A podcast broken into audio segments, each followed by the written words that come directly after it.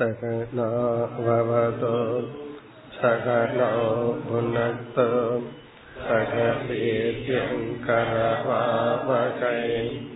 तेजस्विनावधीतमस्तु मा विद्विषावकैः ॐ शान्ति शान्ति शान्तिः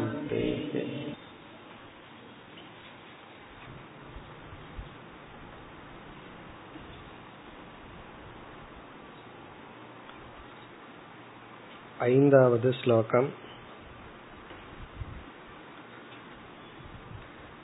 यमान् अभीक्ष्णं सेवेत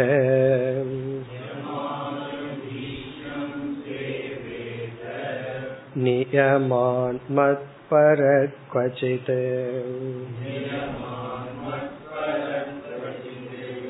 मदपिज्ञं गुरुं शान्तम् उपासीत मदात्मकम्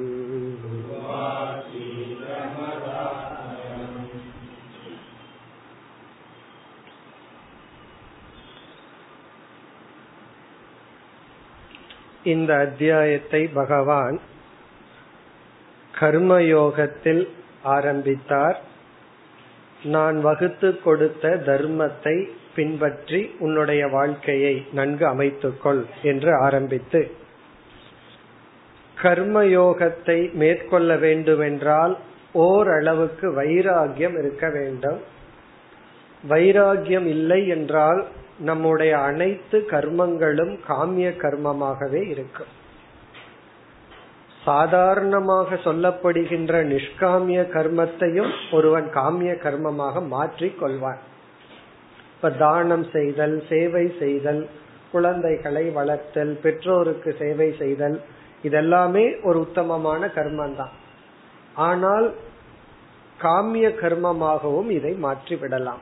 இதை செய்தால் இது கிடைக்கும் என்ற பலனை நினைத்து நம்முடைய கடமைகளையே ஒரு வியாபாரம் ஆக்கிவிடலாம். ஆகவே பகவான் வைராகியம் தேவை என்று சொன்னார். சரி வைராகியத்தை எப்படி அடைதல் என்றால் எதில் நமக்கு மோகம் பற்று இருக்கின்றதோ அதனுடைய இல்லாமையை அசாரம் என்ற தன்மையை பார் என்று சொன்னார். வாழ்க்கையில எதை அடைந்துள்ளார்களோ அவர்கள் உண்மையில் அடையவில்லை. அதை கோரி பிறகு வந்து நாம் எதை அடைந்தாலும் அது கனவில் அடைந்த பொருள் அல்லது பகல் கனவில் அடைந்த பொருள்களுக்கு சமம் என்று கூறி நிவிருத்தம் கர்ம சேவேத விலகிக் கொள்கின்ற கர்மத்தை நீ எடுத்துக்கொள் பிரவருத்தம் கர்ம அதிகமாக செயல்படுகின்ற அல்லது கர்ம காண்டத்தில் கூறப்பட்டுள்ள கர்மங்களை எல்லாம் விட்டுவிடு. எப்பொழுது ஜிக்ஞாசாயாம் சம்பிரவருத்தக உனக்கு ஆத்ம ஞாட்டம் வரும் பொழுது என்று கூறி ஐந்தாவது ஸ்லோகத்தில் பதஞ்சலி வகுத்து கொடுத்த யமம் நியமம் என்ற சாதனைகளில் நியமத்தை முடிந்த அளவு நீ பின்பற்று. யமத்தை முழுமையாக பின்பற்று என்று கூறினார். சென்ற வகுப்பில் அதை பார்த்து முடித்தோம். யமம்ங்கிற இடத்துல அஹிம்சா என்ற ஒரு முதல் லட்சணம் அல்லது முதல் நம்ம செய்யக்கூடாதது ஹிம்சை. இதுல வந்து அஹிம்சையை பின்பற்றுகின்றேன் என்றால் புதிதாக ஒன்றை நாம் செய்து கொண்டு இருக்கவில்லை. ஹிம்சை செய்யாமல் இருக்கின்றோம். சத்தியம் பேசுகின்றேன் என்றால் சத்தியத்தை பேசுதல் முக்கியமல்ல. பொய் பேசாமல் இருத்தல். இவ்விதம் யமம் என்பது செய்யக்கூடாதது தவிர்க்க வேண்டியது. இதெல்லாம் செஞ்சுட்டு பிறகு இரண்டாவது வரியில் என்ன சொல்கின்றார்? மத் அபிக்ஞம் குரும் சாந்தம் மதாத்மகம் உபாசீத. இப்ப இரண்டாவது வரியில் உனக்கு ஞானம் வேண்டும் என்றால் அறிவு வேண்டும் என்றால் அறிவை கொடுக்கும் கருவியை நாட வேண்டும் என்று சொல்கிறார். ஒண்ணு நமக்கு தேவைன்னா அதற்குரிய சாதனையில ஈடுபடணும். ஞானம் தேவைன்னா ஞானத்திற்குரிய சாதனை. இங்கு ஞானத்திற்குரிய சாதனையாக கிருஷ்ணர் இங்கு குருவை அறிமுகப்படுத்துகின்றார். உனக்கு அறிவு வேண்டும் என்றால் குருவை நாட வேண்டும். பிறகு எப்படிப்பட்ட குரு? சாந்தம் குரு. அமைதியாக உள்ள வைராகியத்துடனும் மன அமைதியையும் அடைந்த குருவை நாட வேண்டும். காரணம் நம்ம குருவை நாடுறோம். அவரே நம்மைய விட பத்து மடங்கு அசாந்தியில் இருக்காருன்னு வச்சுக்கோமே. அப்ப அவர் என்ன பண்ணுவார்னா நம்மையும் அசாந்தி ஆக்கிடுவார் அப்படி சாந்தம். நம்ம எதை லட்சியமா அடையிறோமோ அது அவரிடத்தில் இருக்க வேண்டும். குருவே நமக்கு லட்சியமா இருக்கு அவரிடத்துல என்ன இருக்கு அதுதான் நம்முடைய லட்சியம். என்ன இருக்குன்னா அவரிடத்துல இருக்கிற அந்த சாந்தி. பிறகு ஞானம். அதுதான் நம்முடைய லட்சியம். இப்ப சாந்தம் குரும். பிறகு மத் அபிக்ஞம். சில பேர் வந்து தியானம் முதலிய பயிற்சியினால தற்காலிகமா மனதை அமைதிப்படுத்தி வைத்திருப்பார்கள். நல்லதுதான். அதை நம்ம தவறுன்னு சொல்லவில்லை. இந்த அமைதி நிலையானதா இருக்கணும் என்றால் அது அறிவிலிருந்து வந்திருக்க. வெறும் ஒரு பயிற்சியினால வந்திருக்க கூடாது வெறும் ஒரு பிராக்டிஸ்னால வந்திருந்ததுன்னா கொஞ்ச நாட்கள் அவர் அமைதியா இருப்பார். பிறகு வந்து ஒரு சிறிய கஷ்டம் சங்கடங்கள் வரும் பொழுது அறிவு இல்லை என்றால் அந்த இடத்துல அமைதியை நாம வந்து பாதுகாக்க முடியாது. நம்ம சுற்றி எல்லாம் ஆர்டரா இருக்கும் பொழுது அமைதியா இருக்கிறது நல்லதுதான். அது ஒரு பிராக்டிஸ் ஆனா எல்லாமே டிசார்டர் ஆகும் பொழுது கையை விட்டு போகும் பொழுது அமைதியா இருக்கணும். அப்ப அறிவு தேவை. ஆகவே மத் அபிக்ஞம். என்னை பற்றிய அறிவை அடைந்த குருவை நாட வேண்டும். மத் அபிக்ஞம் என்றால் இறைவனை பற்றிய அறிவை அடைந்த குருவை நாட வேண்டும். அப்ப அவருடைய சாந்தி அறிவுல வந்திருக்க வேண்டும். பிறகு கடைசி சொல் மதாத்மகம். என்னை பற்றி அறிவு மட்டும் குருவுக்கு இருந்தா போதாது. என் சொரூபமாகவே அவர் இருக்க வேண்டும். அந்த அறிவில் நிலை பெற்றவராக இருக்க வேண்டும். அப்படிப்பட்ட குரு குருவை உபாசீத. உபாசீதங்கிறதுக்கு ரெண்டு பொருள். ஒன்று அவரை நாடி அவரை நாட வேண்டும். இனி ஒன்னு அவரிடத்தில் பாடத்தை படிக்க வேண்டும். அவரிடத்திலிருந்து நாம் பலனை பெற வேண்டும். இப்ப இந்த ஸ்லோகங்கள்ல ஒரு சிஷ்யனுக்கு முக்கிய லட்சணம் வந்து வைராகியம் அதை எப்படி அடைதல். சிறு வைராகியத்தை கொண்டு கர்மயோகத்துல ஈடுபடுத்திக் கொள்ள வேண்டும். நிவிருத்தி பரமான சாதனைகளை ஒருவன் ஈடுபட வேண்டும் சொன்னார். இனி அடுத்த ஸ்லோகத்தில் மாணவனுக்கு இருக்க வேண்டிய ஒன்பது குணங்களை குறிப்பிடுகின்றார். இந்த ஒன்பது குணங்கள் வந்து மாணவனிடம் இருக்க வேண்டும். கொஞ்சம் இருந்தாலும் பரவாயில்ல இவைகளை வளர்த்தி கொள்ள வேண்டும். அடுத்து ஆறாவது ஸ்லோகம்.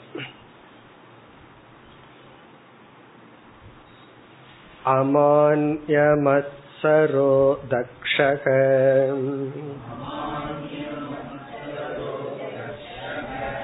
निर्ममो दृढसौहृतः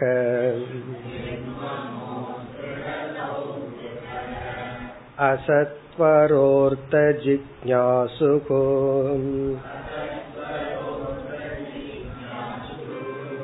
अनसूयुरमोघवाक्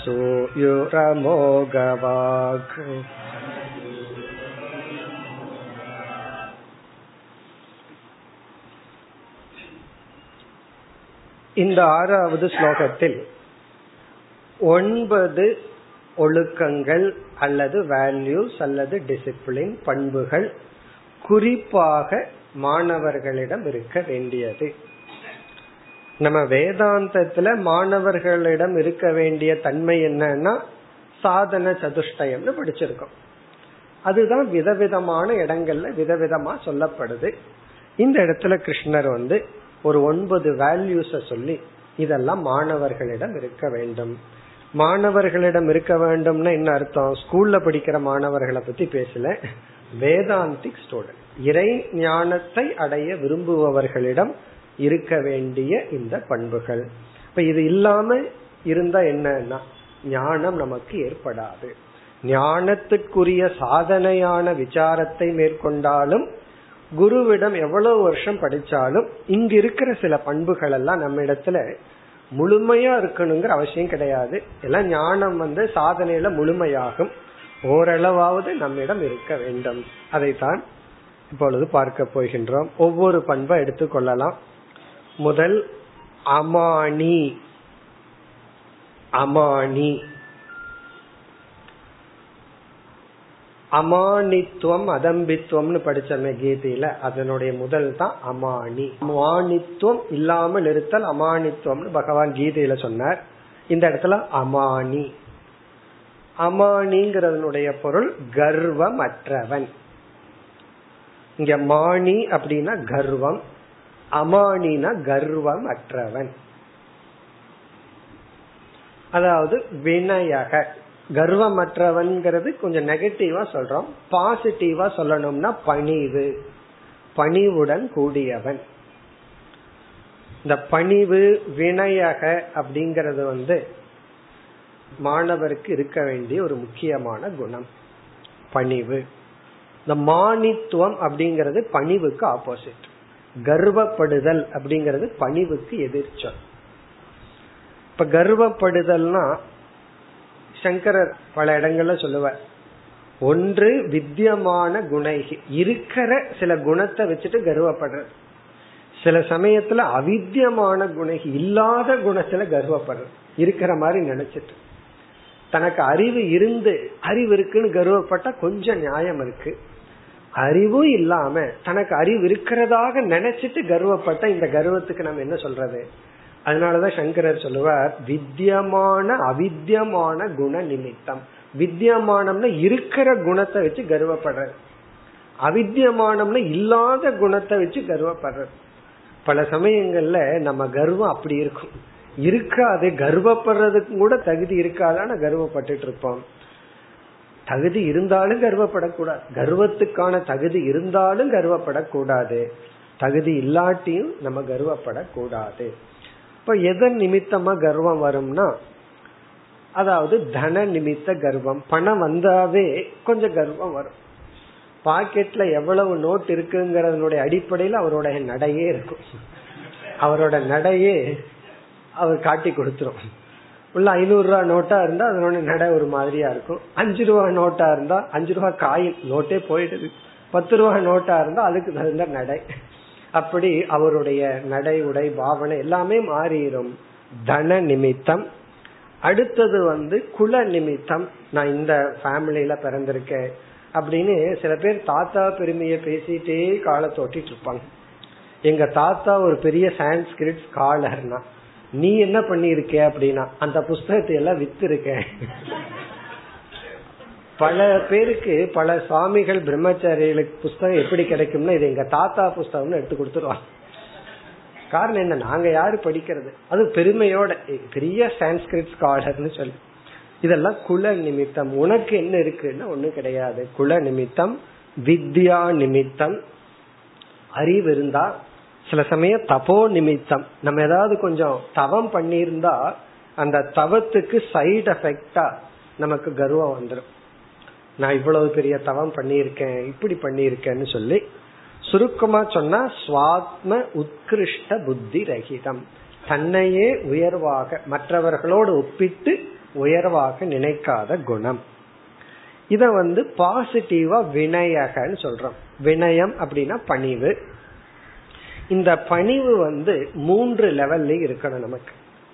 ஷரீர வாங் மன. மனக. சரீரத்துல பணிவு இருக்கணும். உடல்ல பணிவு இருக்கணும்.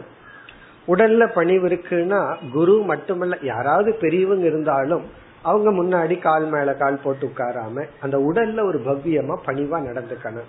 உடல்ல பணிவு இருக்கணும். இரண்டாவது சொல்லுல பணிவு இருக்கணும். நம்முடைய பேச்சு வந்து மென்மையா பணிவானதா இருக்கணும். பிறகு மனதுல பணிவு இருக்கணும். மனதுல பணிவு இருக்கிறதா அமானி. மனதுக்குள்ள தன்னை உயர்வா நினைத்து கொள்ளாமல் சாதாரணமா நினைத்து கொள்ளுதல். இது வந்து மாணவனிடம் இருக்க வேண்டிய முதல்ல மனுஷனிடம் இருக்க வேண்டிய குணம். குறிப்பா மாணவனிடம் இருக்க வேண்டிய குணம். இது இருந்தா நல்லது. மாணவனா இருக்கிறமோ இல்லையோ இந்த குணம் ஒருவனுக்கு நன்மையை கொடுக்கும். ஸ்டூடெண்டா இருந்தா இது வந்து ஞானத்துக்கு ஒரு எக்ஸ்ட்ரா சப்போர்ட். இதுதான் ஞானத்துக்கு அவனை தகுதிப்படுத்தும். அதனால பகவான் வந்து அமானி. அடுத்தது அமத்சரக பகவான் வந்து பேலன்ஸ் பண்றாரு இந்த வேல்யூல அமத்சரக இங்க அமத்சரக அப்படிங்கறதனுடைய நேரடியான பொருள் வந்து பொறாமையற்றவன். மத்சரகனா ஜலசி பொறாமைப்படுதல். அமத்சரகன பொறாமைப்படாமல் இருத்தல். இதனுடைய பொருள் என்னவென்றால் நம்ம எப்ப பொறாமப்படுவோம்? நம்மிடத்துல இல்ல. நம்மிடத்தில் ஒரு குறைய பார்த்து நமக்கு ஒரு தாழ்வு மனப்பான்மை வரும் பொழுதுதான் பொறாம வரும். அறிவுல பொறாம வரலாம் பணத்துல பொறாம வரலாம். இந்த பொறாமைக்கு காரணம் வந்து நம்முடைய மனம் நம்மிடத்தில் இல்லாமையை பார்க்கின்ற வேறொரு இடத்துல இருக்கிறத பார்க்க ஆகவே இந்த பொறாமை அப்படிங்கிறது ஒரு தாழ்வு மனப்பான்மையிலிருந்து வருவது இந்த மானித்துவம்ங்கிறது உயர்வு மனப்பான்மை. நான் தான் எங்கிட்ட எல்லாம் இருக்கு. இருக்கோ இல்லையோ இருக்குன்னு நினைச்சுக்கிற இங்க மச்சரக பொறாமை வர்றதுக்கு காரணம் என்னிடத்துல ஒண்ணுமே இல்லை. அகம் தீனக. நான் பரிதாபத்துக்குரியவன் என்ற ஒரு உணர்வுல இருந்து பொறாம வர நம்ம வந்து ரெண்டு எக்ஸ்ட்ரீம்ல இருந்துட்டு இருக்கோம். ஒன்னா மானியா இருப்போம் இல்லைன்னா மத்சரக. நம்ம இடத்துல பொறாமை இருக்கும் ஒன்னா உயர்வு மனப்பான்மை அல்லது தாழ்வு மனப்பான்மை. ஒன்னா நம்ம பார்த்து நம்ம இடத்துல குறைய சொல்லிட்டு இருப்போம் இல்லைன்னா நம்முடைய பெருமை. நம்ம கிட்ட பெருமை இருக்கிறதாக நினைச்சுக்குவோம் அல்லது குறை இருக்கிறதாக நினைச்சுக்குவோம். எனக்கு மானித்துவம் வேண்டான்னு சொல்லி நமக்கு குறைக்கு போயிடக்கூடாது. எனக்கு சுப்பீரியாரிட்டி காம்ப்ளெக்ஸ் கூடாதுன்னு சொல்லி உடனே இன்பீரியாரிட்டி காம்ப்ளெக்ஸ்குள்ள போயிடக்கூடாது நம்ம வந்து தாழ்வாக நினைச்சிடக்கூடாது. அப்படி தாழ்வா நினைக்கிறதனுடைய விளைவு தான் பொறாமை. பகவான் அதையும் செய்ய வேண்டாம்னு சொல்ற யார பார்த்தும் பொறாமப்படாத. யாரையும் நீ வந்து பெருசா நினைக்காது. இப்ப அமத்சரக என்றால் பொறாமையற்றவன். அதாவது தன்னிடத்துல இருக்கிறதுல திருப்தி அடைபவன். அதாவது ஐ ஹாவ் அப்படிங்கிற எண்ணத்திலிருந்து வர்றது கர்வம். ஐ ஹாவ் நாட் என்கிட்ட இல்ல அப்படிங்கிற எண்ணத்திலிருந்து வர்றது பொறாமை. உன்னிடத்துல இல்லைன்னு நினைக்காத இருக்குன்னு நினைக்காத இருக்கிறதுல திருப்தி அடைய வேண்டும். இப்ப மானித்துவம் அதுக்கு ஆப்போசிட் வந்து மத்சரக. அதனோட பேரல் அதர் சைடு வந்து மத்சரக. இந்த ரெண்டையும் எப்படி பேலன்ஸ் பண்ணணும்? கர்வமும் படக்கூடாது. அதே சமயத்தில் நம்ம இழிவாகவும் நினைக்க கூடாது நம்மையே நம்ம சீப்பா நினைக்கல அப்படின்னா நமக்கு பொறாமை ஏற்படாது. இப்ப நம்மிடத்துல ஒரு பெருமிதம் இருக்கணும். என்னிடத்துல என்ன இருக்கோ அதுவே எனக்கு மேலானது. எதெல்லாம் எனக்கு கிடைச்சிருக்கோ அதுவே எனக்கு திருப்தி என்ற ஒரு எண்ணம். அதை இங்கு பகவான் அமத்சரக என்று குறிப்பிடுகின்றார். இதுல இனி ஒரு கருத்து மற்றவர்களிடம் ஒப்பிட்டு பார்க்காதவன். நோ கம்பேரிசன் கம்பேர் பண்ண கூட ஒரு விதத்துல கம்பேர் பண்ணலாம். ஒருவர் நல்லா தவம் பண்ணியிருக்கார். நானும் அதே போல பண்ணணும்னு பண்ணலாம். அத வந்து ஸ்பிரிச்சுவல் ஜலசின்னு சொல்றது. அந்த ஜலசி ஓகே அவர் ரொம்ப நல்லா முன்னேறி இருக்கார். நான் அப்படியே இருக்கேன். அப்படின்னு சொல்லிட்டு கம்பேர் பண்ணலாம். அது தப்பு கிடையாது. அது கம்பேரிசன் கிடையாது. அது வந்து அவங்கள மாடலா எடுத்துட்டு நம்ம ஃபாலோ பண்றோம். அது தவறல்ல. ஆனால் பொறாமைப்படக்கூடாது. இந்த ரெண்டுமே மனதினுடைய லெவல்ல இனி அடுத்தது உடல் லெவல்ல சொல்கின்றார். மூன்றாவது வேல்யூ வந்து தக்ஷக. தக்ஷக. தக்ஷகங்கிற வார்த்தையினுடைய பொருள் திறமையுடன் செயல்படுபவன். திறமையுடன் செயல்படுபவன். தக்ஷக. கர்மகாண்டத்துல பயன்படுத்துற ஒரு வார்த்தை இது. அர்த்தி தக்ஷகன்னு சொல்லுவார் நீ வந்து ஒரு யாகத்துக்கு தகுதி வேணும்னா முதல்ல அர்த்தி அந்த யாகத்தினுடைய பலன்ல உனக்கு தகுதி இருக்கணும். அது விருப்பம் இருக்கணும். அந்த யாகத்தின் என்ன பலன் கொடுக்குதோ அது அர்த்தி. இரண்டாவது தக்ஷக விருப்பம் விட்டு இருந்தா போதாது. அந்த யாகத்தை செய்து முடிக்கிற திறன் உன்னிடத்துல இருக்க. அது தக்ஷகன்னு அங்க சொல்றோம். இந்த இடத்துல தக்ஷக அப்படின்னா தமோ குணத்திலிருந்து விடுதலை அடைந்தவன். ஸ்டூடெண்டா இருக்கிறவன் வந்து தமோ குணத்தில் இருந்தான்னு வச்சுக்கோமே. ஞானம் ஏற்படாது. தமோ குணத்தில் இருக்கிற வரைக்கும் நம்ம அறிவு அடைய முடியாது. இப்ப சத்துவ குணத்துக்கு வரணும். அதுக்கு இடையில கொஞ்சம் ரஜோகுணமும் அவனிடத்தில் இருக்கணும். அது பாசிட்டிவ் ரஜோகுணம். சத்துவா பேக்டு ரஜோகுணம் இருக்கணும். அதுதான் இங்கு தக்ஷக. இப்ப தக்ஷகங்கிற சொல் வந்து நம்ம வந்து ஒன்றை சரியா புரிந்து கொண்டு அதை சரியாக செயல்படுத்துகின்ற திறன். ப்ராப்பரா செயல்படுத்துற திறன் தான் தக்ஷக. இப்ப வந்து ஒருத்தர் வியாபாரம் ஆரம்பிக்கிறார். அந்த வியாபாரத்துல ரொம்ப முக்கியம் என்ன? யார் வந்து வியாபாரத்துல வெற்றி அடைவார்கள் சொன்னா தன்னுடைய வியாபாரத்துல எந்த ஏரியால எவ்வளவு இன்வெஸ்ட்மெண்ட் பண்ணணுங்கிறது ரொம்ப முக்கியம். எதற்கு எவ்வளவு செலவிடணும் அப்படிங்கிறது ரொம்ப முக்கியம். தேவைக்கு மேல ஒரு இடத்துல செலவிடக்கூடாது எதுக்கு எவ்வளவு செலவிடணும் எதற்கு எவ்வளவு செலவிடக்கூடாதுங்கிறது ரொம்ப முக்கியம். அதை விட முக்கியம் எதுக்கு லோன் வாங்கணும் எதுக்கு லோன் வாங்கக்கூடாதுன்னு ரொம்ப பேர் அந்த தப்பு செய்கிறார். இதெல்லாம் எனக்கு தேவையில்லாத விஷயம்தான். இருந்தாலும் சொல்றேன். இருந்தாலும் மற்றவங்களுடைய பாடத்தை பார்த்து சொல்றேன். அதாவது வந்து சில பேர் வந்து ஹவுஸ் லோன் போட்டுட்டு பிசினஸ் இருக்கிற பணத்தை அதுல போட்டு ரொம்ப கஷ்டப்படுறாங்க. அதுக்கப்புறம் தான் எனக்கு ஞானோதயம் வருது. இதுக்கு லோன் எடுக்க கூடாது. இது என்ன கருத்துனா எதர்ல இன்வெஸ்ட் பண்ணணுங்கிறது ரொம்ப முக்கியம். இங்க தக்ஷகங்கிற விஷயத்துல நம்மளுடைய உழைப்ப எவ்வளவு இன்வெஸ்ட் பண்ணணும்? எந்த அளவுக்கு இன்வெஸ்ட் பண்ணணுங்கிறது உழைப்புல வந்து தக்ஷகம். அதாவது ஒரு செயலை வந்து பத்து நிமிடத்துல இவ்வளவு கலோரி ஸ்பெண்ட் பண்ணா புரிஞ்சுக்கிறதுக்காக சொல்றேன். இவ்வளவு கலோரி செலவிட்டா அந்த வேலையை முடிக்கலாம். இப்ப ஆயிரம் கலோரி ஸ்பெண்ட் பண்ணி அரை மணி நேரத்துல வேலையை முடிக்கலாம் அப்படின்னா அவ்வளவுதான் ஸ்பெண்ட் பண்ணணும் அவ்வளவுதான் டைம் எடுத்துக்கும் சில பேர் அதுக்கு பத்தாயிரம் கலோரி செலவிடுவார்கள். நம்ம இடத்துல அந்த இடத்துல உழைப்பு இருக்கு. நம்ம வந்து அவ்வளவு நேரம் உழைச்சிட்டோம். ஆனா அங்க தக்ஷக அது கிடையாது. அந்த அறிவு பூர்வமான உழைப்பு அங்க கிடையாது. இப்போ உழைப்பு அப்படிங்கறதும் பணத்தை போல. நம்ம எவ்வளவு எஃபர்ட் போடுறோமோ அந்த எஃபர்ட் கலந்த அளவான இன்வெஸ்ட்மெண்ட் வரணும். ரிட்டர்ன் வரணும். அது சாதாரண வேலையா இருக்கலாம். பல் துவக்கிற வேலையில ஆரம்பிக்கலாம். சில பேர் அரை மணி நேரம் பல் துவக்குவார்கள் பல்லு என்னைக்கு அசுத்தமாவே அதுவும் கூட ஒழுங்கா செய்ய தெரியாது. அப்போ அஞ்சு நிமிஷம் செஞ்சாலும் அதை ஒழுங்கா செய்யணும். அதே வீடு பெருக்கிறதா இருக்கலாம். நம்ம பார்க்கிறோம் ஒரு சர்வெண்ட் வந்து வீட்டை ஒழுங்கா சுத்தம் பண்ணிட்டு போயிருப்பான். வேற சர்வெண்ட் வந்து மாடலே வேறையா இருக்கும். அவங்க செய்யறதே வேற விதமா இருக்கும். ஒருத்தர் அஞ்சு நிமிஷம் செய்யறத இனி ஒருத்தர் அரை மணி நேரம் செய்வார்கள். இதெல்லாம் எதை குறிக்குதுன்னா அந்த தக்ஷக.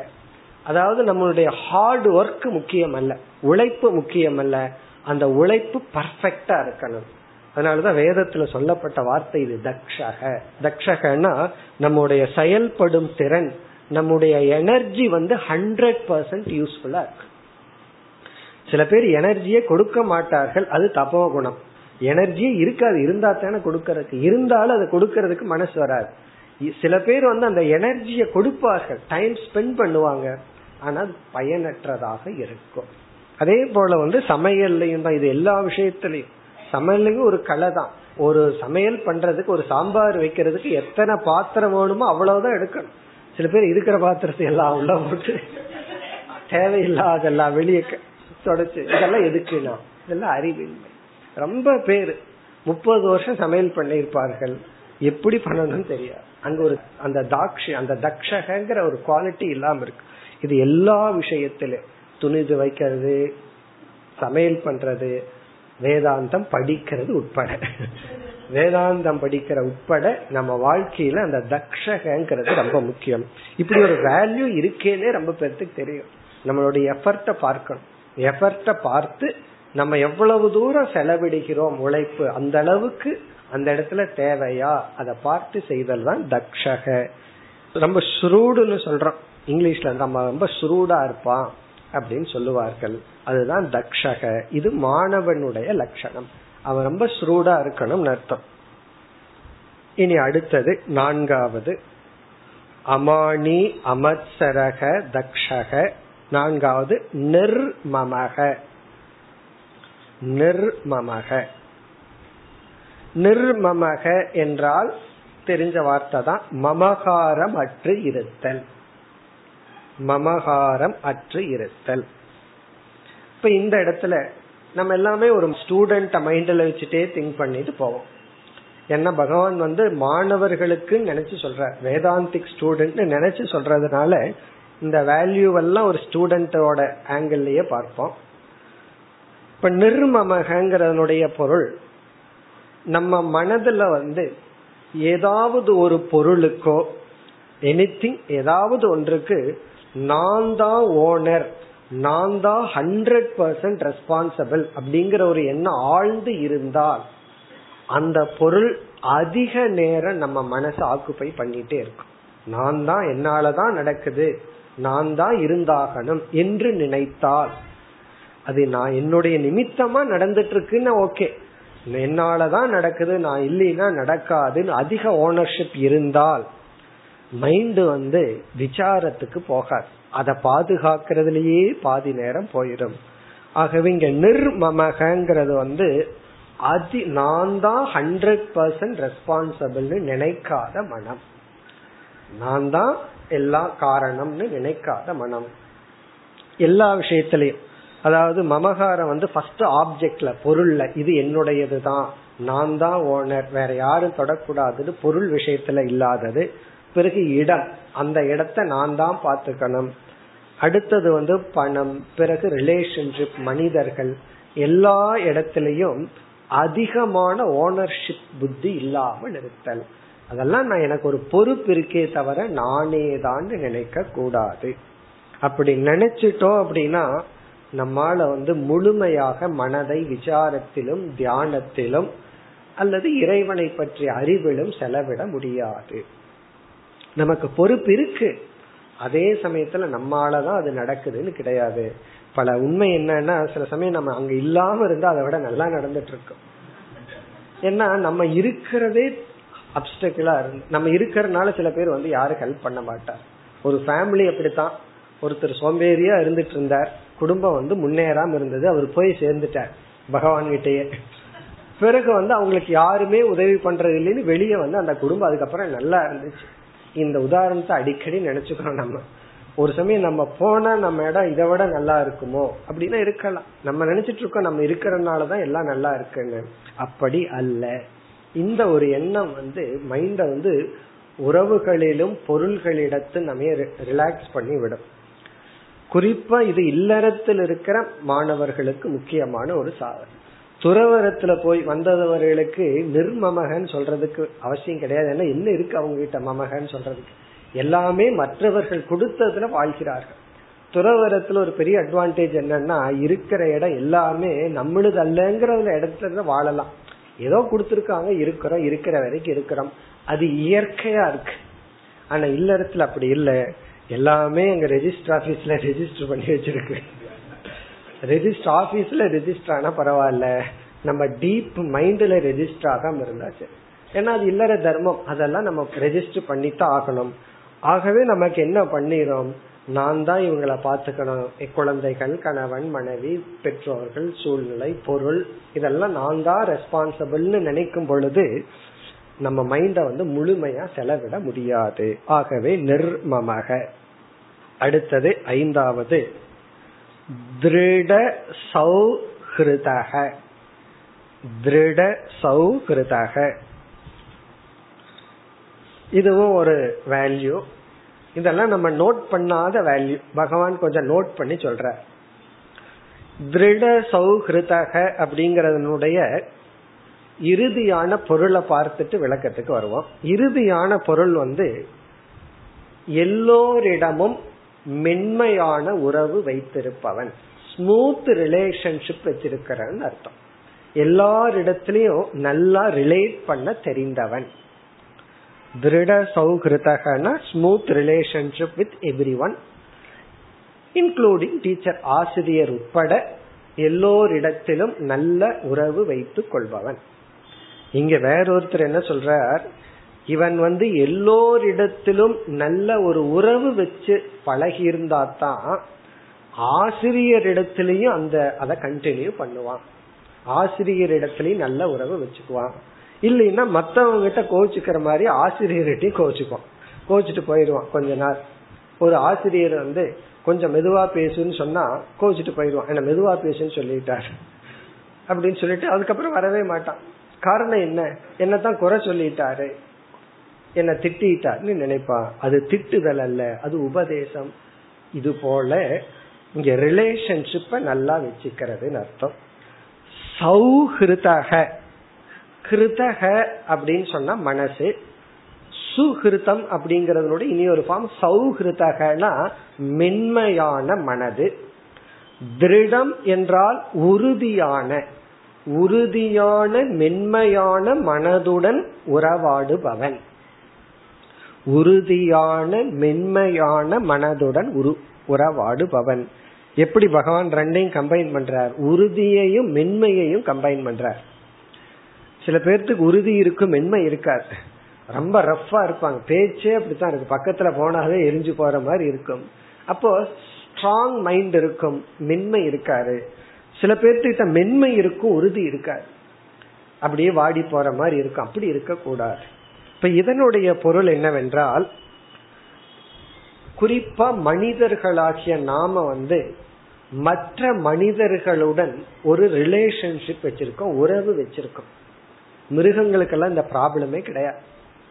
மனுஷனுக்கு தான் ரிலேஷன்ஷிப்னு இருக்கு. எத்தனையோ ரிலேஷன்ஷிப் இருக்கு. எத்தனையோ விதமான உறவுகள் எல்லாம் இருக்கு. நம்ம வந்து அந்த உறவை வந்து நல்லா மெயின்டைன் பண்ணணும். நன்கு உறவாட தெரிய வேண்டும். இந்த வைராகியம்ங்கிற பேர்ல உறவை நம்ம விட்டு விடக்கூடாது வைராகியம்னா நம்ம என்ன நினைச்சுக்கிறோம்? யாருகிட்ட எந்த ரிலேஷன்ஷிப் இருக்கக்கூடாது. நல்ல அன்பா பழகக்கூடாதுன்னு நினைக்கிறோம். அது தப்பு. நம்ம இந்த ரிலேஷன்ஷிப் ரொம்ப முக்கியம். இப்ப எல்லோரிடத்திலும் ஒரு ஜென்டில் ரிலேஷன்ஷிப் இருக்கணும். சில பேர் நம்ம பார்த்தா அந்த ஆளா அப்படின்னு பயந்துட்டு ஓடக்கூடாது. அல்லது சில பேர் அவரா அவர்கிட்ட போய் எவ்வளவு நேரம் வேணாலும் பேசிட்டு இருக்கலாமே அப்படின்ட்டு ஒடியாந்து வந்து உட்காரக்கூடாது. நம்ம தலைமையிலே ஏறி அமரக்கூடாது. நம்ம தள்ளியும் விடக்கூடாது. அப்படி எல்லோரிடத்துல அவங்கவுங்க மனநிலைக்கு தகுந்த மாதிரி ஒரு ஸ்மூத் ரிலேஷன்ஷிப் வச்சுக்கணும். சில சமயம் ஹார்டா இருக்கணும்னா ஹார்டா இருக்கணும் சாஃப்டா இருக்கணும்னா சாஃப்டா இருக்கணும். இது ஒரு பெரிய கலை. இந்த ரிலேஷன்ஷிப்பை மெயின்டைன் பண்றதுங்கிறது ஒரு பெரிய ஆர்ட் நம்ம காலத்துக்கு தகுந்த மாதிரி மனநிலைக்கு தகுந்த மாதிரி ரிலேஷன்ஷிப் மாறிட்டே இருக்கும். அதை நல்லா மெயின்டைன் பண்ணுபவன். அதை அவன் வந்து கண்காணிப்பவன். இப்ப திருட சௌகிருதகன எல்லோரிடத்திலும் நல்ல உறுதியான உறவு வைத்திருப்பவன். இது ஒரு நல்ல வேல்யூ அதாவது நம்ம வந்து எல்லோரிடத்திலையும் விலகியும் போயிடக்கூடாது அதிகமாக ஒற்றி விடக்கூடாது அதே சமயத்துல ஸ்மூத் ரிலேஷன்ஷிப் இருக்கணும். இதே இது குரு கிட்ட வரும் பொழுதும் அதே போல இருக்கணும். அப்படி இருக்கணும் அப்படின்னா முக்கியமான மாணவனுடைய மனதில் இருக்க வேண்டியது ஸ்ரத்தை. நம்பிக்கை. பிறகு பக்தி. இந்த ஸ்ரத்தையும் பக்தியும் இருந்தா தான் அவனால வந்து ரிலேஷன்ஷிப்பை மெயின்டைன் பண்ண முடியும். சரி ஸ்ரத்தையும் பக்திங்க வர்றது என்ன பண்றதுன்னா புண்ணியம் தான் தர்மம் தான் பண்ணணும். இப்ப கர்ம யோகத்துலதான் நம்ம ஸ்ரத்தையையும் பக்தியையும் அடையிறோம். ஸ்ரத்தா பக்தி வந்து கர்மயோகத்தின் பலனா வந்து பிறகு ஸ்ரத்தை பக்தி வந்து குருவிடத்துல நம்ம செலுத்தி அதன் பலனா நம்ம ஞானத்தை அடைகின்றோம். இதுதான் மார்க்கம். இனி அடுத்தது ஆறாவது அசத்துவரக அசத்துவரக இதுவும் மிக ஒரு சிம்பிள் வேல்யூ சத்துவரக அப்படின்னு சொன்னா ஹரி அவசரம் அர்த்தம். சத்வரம் அப்படின்னா குயிக் அவசரம். அசத்துவரக அப்படின்னா அதாவது நிதானமாக செயல்படுபவன். இந்த அவசர அவசரம்னு சொல்றோமே. சில பேர் அவசர அவசரம்னு சொல்றதே அவசர அவசரமா சொல்லுவாரு.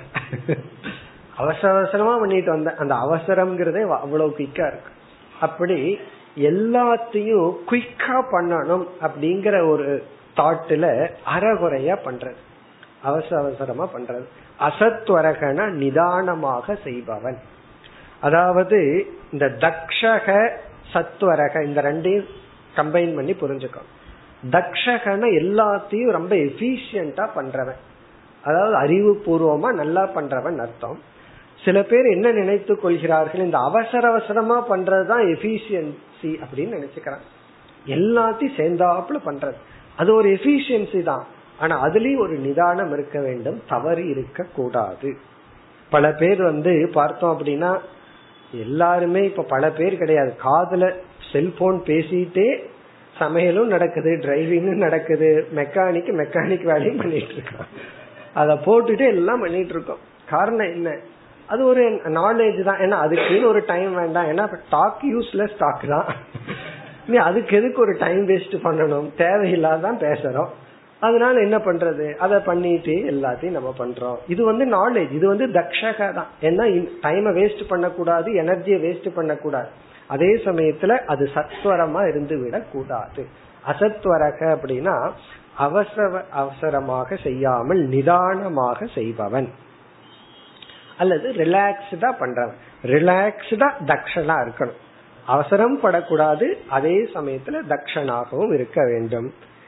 சாதாரண பேசிக் வேல்யூ தான். இனி அடுத்தது. அடுத்த வேல்யூ வந்து அர்த்த ஜிக்யாசுகு. ஏழாவது பண்பு அர்த்த ஜிக்யாசுகு. இதுதான் மாணவனுடைய முக்கியமான லட்சணம். மீதியெல்லாம் மாணவன் மட்டுமல்ல எல்லாத்துக்கும் இருக்க வேண்டிய வேல்யூ குறிப்பா மாணவனுக்குன்னு சொன்னார். இங்க வந்து அர்த்த ஜிக்யாசுகு. அர்த்தகங்கிற சொல்லுக்கு ரெண்டு பொருள். ஒன்று பிரம்மன் இனி ஒன்று சாஸ்திரம். அர்த்தகன பிரம்மத்தையும் குறிக்கும் அல்லது சாஸ்திரத்தை குறிக்கும். ஜிக்ஞாசு என்றால் இந்த இரண்டையும் நாடுபவன். இந்த இரண்டையும் அவன் தேடி செல்பவன். நாடி செல்பவன். அர்த்த ஜிக்யாசுன பிரம்ம ஜிக்யாசு ஜிக்யாசுன நாடுபவன் அறிய விரும்புபவன் தெரிந்து கொள்ள விரும்புபவன். இங்க அர்த்தம்ங்கிற ஏன் பிரம்மத்தை குறிக்குதுன்னா பிரம்ம ஒரு தத்துவம் தான் உண்மையிலேயே அர்த்தமானது. மீது எல்லாமே அனர்த்தம். அர்த்தம்னா வேல்யூபிள் மதிப்பு உடையதுன்னு அர்த்தம். அர்த்தம்னா மீனிங் ஒரு அர்த்தம் இருக்கு அதல்ல. இங்க அர்த்தகன்னு சொன்னா மதிப்பு அது பிரம்மத்தை குறிக்கும். அடுத்த ஸ்டெப் என்னன்னா அந்த பிரம்மத்தை நம்ம எப்படி தெரிந்து கொள்ள முடியும்னா சாஸ்திரத்தின் மூலமா உபனிஷத்துலதான் பிரம்மனை பற்றி அறிவு இருக்கு. ஆகவே இவன் பிரம்மத்தை தெரிந்து கொள்ள உபனிஷத்தை தெரிந்து கொள்ள விரும்புபவன். நான் உபனிஷத்தை புரிஞ்சுக்கணும்னு சொல்றதும் பிரம்மத்தை புரிஞ்சுக்கணும்னு சொல்றதும் ஒன்றுதான். ஏன்னா இவன் பிரம்மத்தை புரிஞ்சுக்கிறதுக்காகத்தான் உபனிஷத்தை புரிஞ்சுக்கணும்னு சொல்றான். இப்ப அர்த்த ஜிக்யாசுனா பிரம்மத்தை அறிய விரும்புபவன் அல்லது சாஸ்திரத்தை வேதாந்த சாஸ்திரத்தை அறிய விரும்புபவன். இந்த விருப்பம்தான் மாணவனுடைய முக்கியமான மூலமான ஒரு குணம். மீதி எல்லாம் கொஞ்சம் இருக்கலாம் கொஞ்சம் இல்லாம இருக்கலாம். தட்சணா இல்லாம இருக்கலாம் கொஞ்சம் அப்படியே டல்லா இருக்கலாம் பரவாயில்ல. அல்லது வந்து எல்லாமே அவசரப்பட்டு செஞ்சிட்டு இருக்கலாம். மீதி என்ன பலகீனம் வேணாலும் இருக்கலாம். அதுல கொஞ்சம் கொஞ்சமா சரியாகும். ஆனா ஒரு ஸ்டூடெண்ட்னு நம்ம நம்ம சொல்லிக்கணும்னா இதுதான். அந்த விருப்பம் இருக்க வேண்டும். சாஸ்திரம் படிக்கணும் ஒரு விருப்பம் இருக்கணும். பிரம்மத்தை தெரிஞ்சுக்கணும் ஒரு விருப்பம் இருக்கு. பிரம்மத்தை தெரிஞ்சுக்கணும்னு விருப்பம் இருந்தா தான் சாஸ்திரத்துல விருப்பமே வரும். ஏன்னா அந்த சாஸ்திரம் பிரம்மத்தை காட்டி கொடுக்கும். அப்ப சாஸ்திரத்துல அந்த விருப்பம் வரும். ஏன்னா இந்த விருப்பம் இருந்தா தான் இந்த ஜிக்யாசு இந்த ஜிக்யாசு தான் நாம செய்ய போற அனைத்து தவத்துக்கும் காரணம். இந்த நம்ம தவத்துல தள்ளி விடணும்னா யாரு ஃபர்ஸ்ட் புஷ் பண்ணுவான் சில பேர்த்த தள்ளி விடுறவர் நகரமே மாட்டார்கள் தள்ளி விட்டா ஓடிட்டே இருப்பாங்க. அது போல இந்த நகராம இருக்கிறத யார் ஃபர்ஸ்ட் நகர்த்துவதுனா இந்த பெரிய கோயில் தேரெல்லாம் பார்த்தீங்கன்னா ஃபர்ஸ்ட் இதுதான் கஷ்டம். அதை உருட்டிட்டோம்னா அது வாட்டுக்கு ஓடிட்டே இருக்கும். ரொம்ப எஃபர்ட் குறைவா இருக்கும். ஆனா ஃபர்ஸ்ட் புஷ் இருக்கே அது ரொம்ப கடினம். அதே போல இந்த ஃபர்ஸ்ட் புஷ் பண்றது வந்து அர்த்த ஜிக்யாசு. இந்த விருப்பம் தான் விருப்பம் இருந்துடுதுன்னு சொன்னா பிரயத்தனம் அது நமக்கு தொடரும். இப்ப மாணவனுடைய முக்கியமான குணம் அர்த்த ஜிக்யாசுகு. இனி அடுத்தது எட்டாவது அர்த்த ஜிக்யாசு. அனசூயுகு. அனசூயுகு. இதனுடைய பொருள் வெளி விஷயத்திலும் சாஸ்திரத்திடத்திலும் குறை காணாதவன். அனசூயின குறை காணாதவன். எப்பொழுதுமே குறை கண்டு கொண்டே இருந்தால் நம்ம வாழ்க்கையில எதையுமே அடைய முடியாது. குறையில்லாத நிறைவான ஒண்ணுதான் எனக்கு வேணும் அப்படின்னு சொன்னா அப்படி ஒண்ணு கிடையாது. ஏன்னா இதை அடையிறவரே குறையோட கூடியவர் தான் அப்படி இருக்கும் பொழுது எப்படி நம்ம குறையில்லாத ஒன்னு அடைய முடியும்? இப்ப குறை காணாதவன் குறை கூடாதவன். அதாவது சாஸ்திரத்துல குறை காணாதவன். மாணவனா இருந்தா. ஏன்னா இந்த உபநிஷத்தை படிச்சோம் அப்படின்னா ஃபர்ஸ்ட் ஒன்னும் புரியாது. அப்புறம் கான்ட்ரடிக்டரா இருக்கும். அது முரண்பட்டு உபதேசிக்கிற மாதிரி எல்லாம் இருக்கும். ஆகவே நம்ம அதுல குறை காணக்கூடாது. பிறகு மற்றவர்களிடத்தையும் குறை கண்டு கொண்டே இருந்தால் நம்ம மைண்ட் வந்து விசாரத்துக்கு போகாது. இந்த குறைய தெரிஞ்சுக்கிறதுங்கிறது ஞானம்தான். ஆனா அதையவே கூறிக்கொண்டிருந்தால் நம்ம முன்னேறி செல்ல முடியாது. இப்ப அனசூயுகுனா குறையை பற்றியே பேசிக்கொண்டு இல்லாமல் இருப்பவன். குறை கண்டு கொண்டே இல்லாமல் இருப்பவன். இதுவும் ஒரு வேல்யூ தான். குறிப்பா குறிப்பா சாஸ்திரத்துல. பிறகு ஈஸ்வரனிடத்திலையும் குறை காணக்கூடாது. பகவானிடத்துல குறை இல்ல அது வேற விஷயம். நம்ம கற்பனை பண்ணி சில குறைகள் கண்டுட்டு இருப்போம் அதுவும் இருக்க கூடாது இனி இறுதியாக ஒன்பதாவது வேல்யூ அமோகவாக். மோகக என்றால் பயனற்ற.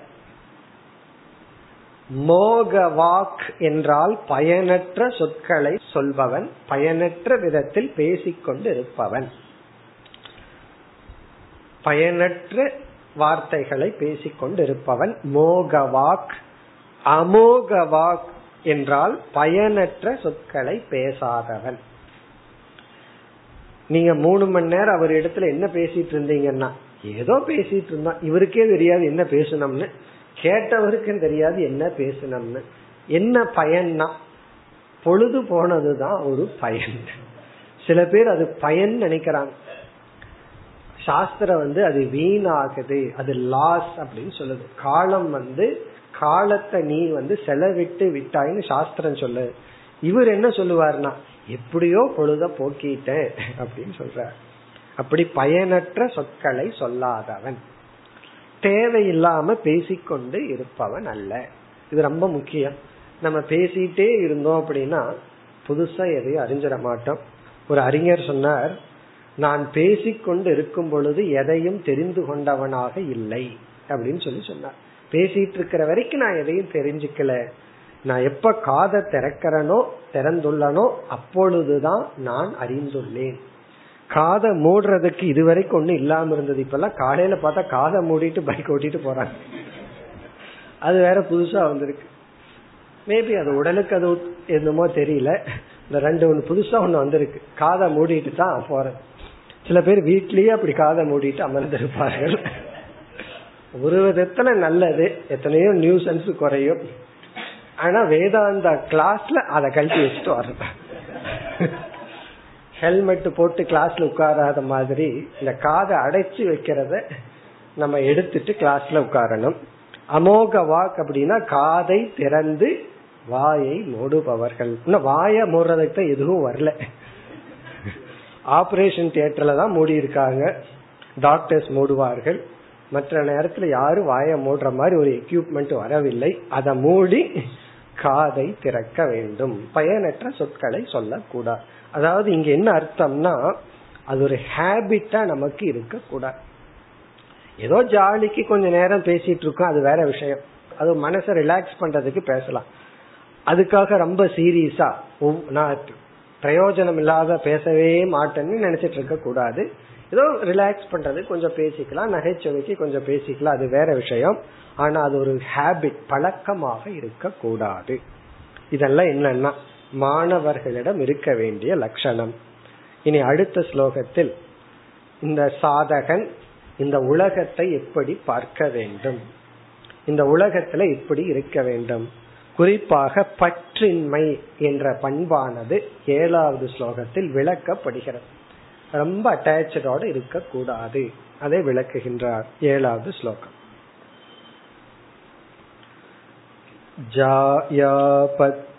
जायापत्यगृहक्षेत्र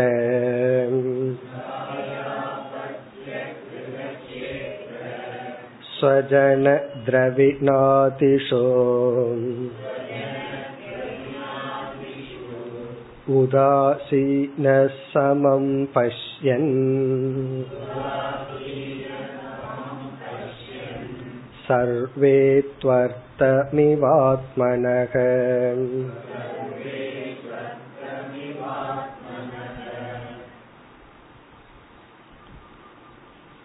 இந்த ஸ்லோகத்தில் சில பொருள்களை எல்லாம் கூறி அவைகள் அனைத்து இடத்திலும் அதிக பற்று இருக்கக்கூடாது.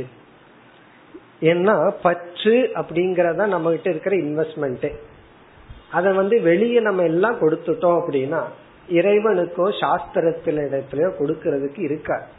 அப்ப அந்த விருப்பத்தை வந்து அப்படியே மாற்றணும் அப்படிங்கறதுக்காக சில உதாரணத்துக்கு சிலதெல்லாம் சொல்றார். இவைகள் இடத்துல எல்லாம் அதிக பற்று இருக்க கூடாது அதுதான். அவைகளிடத்துல பற்று இருக்கலாம் அன்பு இருக்கணும் பாசம் இருக்கணும் அதெல்லாம் வேறு. பட் அதிக பற்று இருக்கக்கூடாதுன்னு சொல்றார். எவைகள்? ஜாயா ஜாயா என்றால் மனைவி அபத்திய என்றால் மகன். இத வந்து நம்ம அப்படியே புரிஞ்சுக்கணும். மனைவிங்கிற இடத்துல கணவன் போட்டுக்கணும். மகன்கிற இடத்துல மகள் அப்பத்தியன்னா மகன். மகள் மட்டுமல்ல வேதாந்தா கிளாஸ்ல இனி ஒன்னு சொல்லிடணும். பேரன் பேத்தி. ஏன்னா ரொம்ப பேர்த்துக்கு ஏன் கிளாஸுக்கு வர முடியலன்னா பேரன் பேத்தியோட இருக்கலாம்னு ஆசையா இருக்கு. அதை விட்டுட்டு எப்படி கிளாஸுக்கு வர்றதுன்னு சொல்லி. அப்படி பேரன் பேத்தி ஜாயா அபத்திய அப்புறம் வந்து கிரக வீடு ஜாயா பத்திய வீடு கிரக கஷேத்திர கஷேத்திரம்னா அது அந்த காலத்துல அல்லது விவசாயம் கஷேத்திரம்னா லேண்ட் நம்ம கிட்ட இருக்கிற பூமி அல்லது இந்த இடத்துல ப்ராப்பர்ட்டி நம்ம வச்சிருக்கிற சொத்துக்கள் கஷேத்திரம். ஒரு காலத்துல பூமி மட்டும் இருந்தது. இப்ப எது வேணாலும் கஷேத்திர ஸ்வஜன ஸ்வஜனம்னா ரிலேஷன்ஸ் உறவினர்கள். ஸ்வஜன ரிலேஷன்ஸ் உறவினர்கள். உறவினர்கள்னா நமக்கு சந்தோஷத்தை கொடுக்கற உறவினர்கள். ஏன்னா இப்ப ரெண்டு விதமா உறவினர்களை பிரிக்கணும். ஒண்ணு கஷ்டத்தை கொடுக்கற உறவினர்கள். அவங்க மேல ஏற்கனவே வைராகியம் நமக்கு இருக்கு. அவங்க கிட்ட வைராகியம் வரணும்னு சொல்ல வேண்டிய அவசியம் கிடையாது. கஷ்டத்தை கொடுக்கிற உறவினர்கள் அல்ல நமக்கு இன்பத்தை கொடுக்கிற உறவினர்கள். இப்ப மாமனார் மாமியார் மீதெல்லாம் உனக்கு வைராகியம் வரலன்னு சொல்லிவா கொடுக்கணும். ஆனால் சொல்லி கொடுக்க வேண்டிய அவசியம் இல்லையே அதான் அந்த காலத்துல எல்லாம் கல்யாணமாய் வந்து கொஞ்ச நாளைக்கு அப்புறம் தான் மாமனார் மாமியார் மீது வெறுப்பு வரும். இப்ப கல்யாணத்துக்கு முன்னாடியே வந்துடுது. முன்னாடியே கண்டிஷன் மாமனார் மாமியாரோட நான் இருக்க மாட்டேன். இருந்து பார்த்து அதுக்கப்புறம் முடிவெடுக்கலாம் இருக்கலாமா வேண்டாமாங்கிறதெல்லாம் கிடையாது. அந்த காலத்துல இருந்து பார்த்து முடிவெடுப்பார்கள். இப்பொழுது முன்னாடியே முடிவு செய்து விட்டார்கள். அப்படி இல்லாம இன்பத்தை கொடுக்கின்ற ஸ்வஜனக திரவினாதிஷு திரவினம்னா நம்ம கிட்ட இருக்கிற கேஷ் பணம் பொருள். இவைகளிடத்தில் எப்படி இருக்கணுமா? அதிக பற்றி இருந்தா வேதாந்தத்துக்குள்ள போக முடியாது. ஆகவே உதாசீனக. இரண்டாவது வரையில உதாசீனக. உதாசீனக அப்படின்னு சொன்னா இன்டிஃபரண்டா இருன்னு அர்த்தம் கிடையாது. உதாசீனங்கிற வார்த்தைக்கு பொருள் வந்து கண்டுக்காம இரு அப்படின்னு அர்த்தம். ஆனா இந்த இடத்துல வேதாந்தத்துல இந்த வார்த்தைக்கு பொருள் வந்து அதிக பற்றுடன் இருக்க கூடாது அவங்க எல்லாம் வேணும் தான் எல்லாமே வேணும் தான் எல்லாரிடத்திலையும் நம்ம அன்பை செலுத்தணும். அவர்களுடைய அன்பையும் நம்ம வாங்கணும். எல்லாம் ஏன்னா ஏற்கனவே பகவான் திருட சௌஹிருதகன்னு சொல்லியிருக்கார். எல்லாரிடத்திலயும் அன்புடன் இருக்கணும் ரிலேஷன்ஷிப் வச்சுக்கணும்னு சொல்லியிருக்கார். அதனால வந்து இங்க வெறுக்க சொல்லவில்லை. உதாசீனக என்றால் அவர்களிடத்தில் அதிக பற்று இருக்க கூடாது சமம் பஷ்யன் அர்த்தமிவ ஆத்மனக. இப்ப அந்த கடைசி பகுதிக்கு வர்றோம். இப்ப ஏன் பற்று இல்லாம இருக்கணும் என்றால் எல்லாரிடத்திலையும் சமபாவனை இருக்க வேண்டும் அப்படின்னு சொல்றார். சமம் பஷ்யன் சமத்துவ புத்தியுடன் இருக்க வேண்டும். சமத்துவ புத்திய சொல்றார். எல்லாத்தையும் சமமா பாரு. உறவினர்களையும் மற்றவர்களையும் எல்லாத்தையும் சமமா பாரு. ஆத்மனக அர்த்தம் இவ. இப்ப சமமா பார்க்கணும்னா என்ன ஸ்கேல் ஏதாவது ஒரு ஒரு அளவுகோல் வேணுமல்ல. அத பகவான் சொல்றார் ஆத்மனக அர்த்தம் இவ. ஆத்மனகன்னா தனக்கு. அர்த்தம் இவன்னா தனக்கு எப்படி எல்லாமே வேண்டுமோ அதே போல எல்லோருக்கும் எல்லாம் தேவை. ஆத்மனக அர்த்தம் இவனா தனக்கு எனக்கு என்னென்னலாம் வேணுமோ அதே போலதான் எல்லோருக்கும் எல்லாம் வேணும். இத நம்ம இழந்துடுறோம் தன்னை மட்டும் பார்த்துட்டு இருக்கோம் தனக்கு எல்லாம் வேணும். மற்றவங்களுக்கு எதுவும் வேண்டாம். மற்றவங்க எல்லாமே நம்ம ஒரு ஒரு பொருளா பாக்கிறோம் நம்மையத்தான் நம்ம ஒரு லட்சியமா பார்க்கிறோம். வீட்டுல வேலை செய்யறவங்களா இருக்கலாம் ஆபீஸ்ல வேலை செய்யறவங்களா இருக்கலாம். எல்லாத்தையுமே நம்ம என்ன ஒரு இன்ஸ்ட்ருமெண்ட் ஒரு பொருளா பாக்கிறோம் ஆனா ஒரு தன்னை போல அவங்கள நம்ம பாக்கிறது இல்ல இங்க பகவான் சொல்றார் ஆத்மனக அர்த்தம் இவனா உனக்கு எப்படி எல்லாம் தேவையோ அதே போல எல்லோருக்கும் எல்லாம் தேவை என்று உணர்ந்து சமம் பஷ்யன். எல்லாத்தையும் சமமா பார்த்து உதாசீனக பவ உதாசீனக பவன பற்றற்றவனாக நீ இருக்க வேண்டும். அதாவது நம்முடைய குழந்தைகளாகலாம் மனைவியாகலாம் கணவனாகலாம் மற்ற உறவினர்களாகலாம் அவர்கள்னா அவர்களுக்குன்னு ஒரு வாழ்க்கை இருக்கு அவங்களுக்குன்னு ஒரு மனசு இருக்கு. எல்லாம் எனக்கு சூட் ஆகிற மாதிரி தான் அவங்க இருக்கணும். நம்ம சென்ட்ரல் பிகரா வச்சுக்கிறோம். வச்சுட்டு எல்லாமே எனக்கு சூட் ஆகிற மாதிரி நடந்துக்கணும் அப்படின்னு நினைச்சா அவங்கவுங்க அப்படி நினைச்சா என்ன ஆகிறது? அப்ப வீட்டுக்குள்ள எவ்வளவு சென்டர்னா எல்லாமே தன்னை சென்டரா வச்சுட்டு ஒரு சர்க்கிள் பண்ணிக்கிறது. அப்படி இல்ல ஆத்மனக அர்த்தம் இவன்னா தனக்கு ஒண்ணுல இன்ட்ரெஸ்ட் இருக்கலாம் இனி ஒருத்தருக்கு இனி ஒரு இன்ட்ரெஸ்ட் இருக்கலாம். அத அவங்களுக்கு அனுமதி கொடுக்க வேண்டும். நமக்கு வேதாந்தத்துல இன்ட்ரெஸ்ட் இருக்கலாம் இனி ஒருத்தருக்கு இன்ட்ரெஸ்ட் இல்லாம இருக்கலாம்.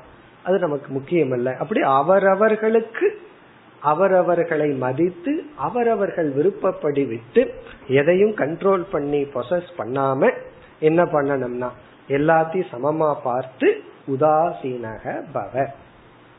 இப்ப இந்த ஸ்லோகத்துடன் ஒரு பகுதியான விசாரம் முடிவடைகிறது.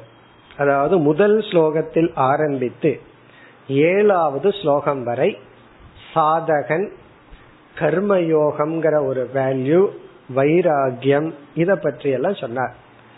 இனி அடுத்த ஸ்லோகத்திலிருந்து அதாவது எட்டாவது ஸ்லோகத்திலிருந்து பனிரெண்டாவது ஸ்லோகம் வரை ஞான யோகத்தினுடைய சாராம்சம் ஞான யோகத்தினுடைய சாராம்சம் எட்டாவது ஸ்லோகத்தை இப்பொழுது அறிமுகப்படுத்தலாம்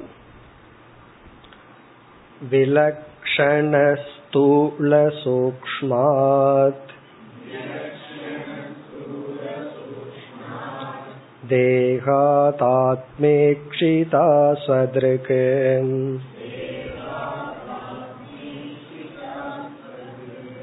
यदाग्निर्दारुणो दाह्यात्। दाहकोऽन्यप्रकाशकः।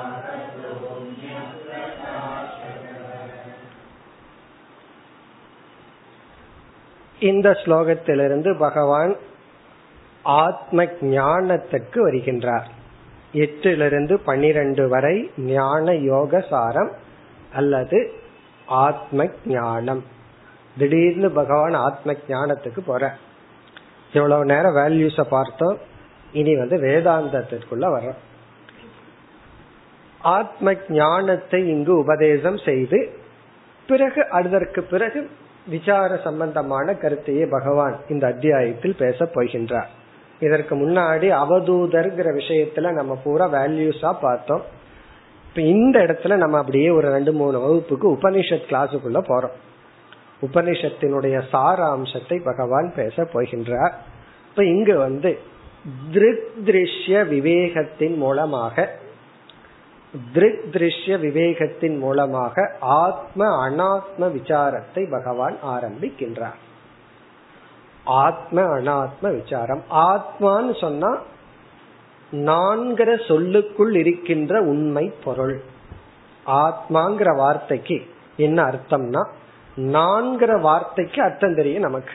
நான்கிற சொல்லுனா என்னன்னு நமக்கு தெரியும். அந்த நான்கிற சொல்லுக்குள் இருக்கின்ற உண்மை பொருள். அனாத்மா என்றால் நான்கிற சொல்லுக்குள் இருக்கின்ற பொய்யான பொருள் உண்மையற்ற பொருள். இப்ப ஆத்ம அனாத் விசாரம்னா என்ன அர்த்தம்?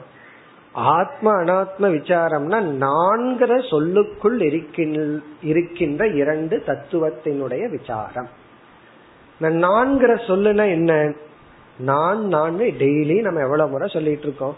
இந்த நான்கிற சொல்லுக்கு ஏதோ ஒரு பொருள் இருக்கு. நம்ம ஒரு வார்த்தையை சொன்னோம்னா அதுக்கு ஒரு பொருளை தெரிஞ்சுட்டு தானே சொல்லுவோம். பொருள் இல்லாம எந்த சொல்லும் சொல்ல மாட்டோம். இப்ப நான்கிற சொல்லுக்கு மனசுல ஏதோ ஒரு பொருள் வச்சிருக்கிறோம். அந்த பொருள் வந்து நம்மை அறியாமல் உண்மை பொருளையும் சேர்த்து வச்சிருக்கிறோம். பொய்யான பொருளையும் சேர்த்து வச்சிருக்கிறோம். அத விசாரம் பண்றதுதான் ஆத்ம அனாத்ம விசாரம். விசாரம் பண்றதுக்கு துணை புரிகிற ஒரு லாஜிக் ஒரு தர்க்கம் தான் திருஷ்ய விவேகம்.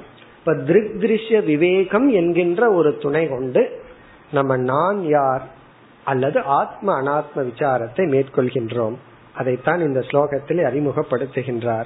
அடுத்த வகுப்பில் தொடர்போம் ஓம் போர் நமத போர் நமிதம் போர் போர் நமுதச்சதேம் பூர்ணய பூர்ணமாதாய பூர்ணமேவாவசிஷ்யதேம் ஓம் சாந்தி ஷாந்தி ஷாந்தி